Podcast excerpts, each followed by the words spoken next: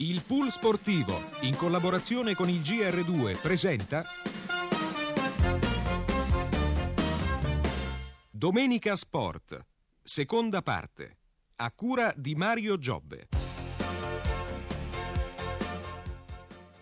Giuseppe Camera Bagnale, pochi metri al traguardo, la barca italiana è al comando, la barca italiana è al comando, vicinissima alla medaglia d'oro, grandissima la gara di Giuseppe Carmine, veramente fortissimi, hanno schiantato con il loro ritmo portentoso, con la loro grandissima classe, la tremenda barca inglese che aveva minacciato da vicino la loro supremazia in questi ultimi anni, una barca e mezzo di imbarcazione, non c'è più niente da fare per gli inglesi, gli Bagnale sono al comando, pochi metri, pochi metri per la medaglia d'oro olimpica, Giuseppe Camera Bagnale, c'è attenzione il recupero in acqua 6 della Repubblica Democratica Tedesca, ma gli Bagnale ce la fanno, sono campioni olimpici, grandissima la gara di Giuseppe Camera Bagnale, Pepiniello di Capo è in piedi, è in piedi sulla barca e abbraccia il capovoca. E poi il 4 di coppia, Cucchi. A Bagnale, Tizzano, Farina e Poli dunque al comando mentre le barche passano davanti alle tribune.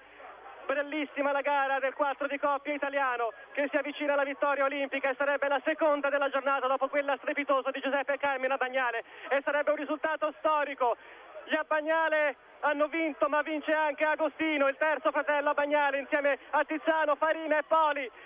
Cerca di recuperare l'armo norvegese ma non ce la fa. La prua dell'imbarcazione italiana è prima sul traguardo. Medaglia d'oro per Poli, Farina, Tiziano e Agostino Bagnale. Grandissima impresa del 4 di coppia e seconda medaglia d'oro olimpica per il canottaggio italiano.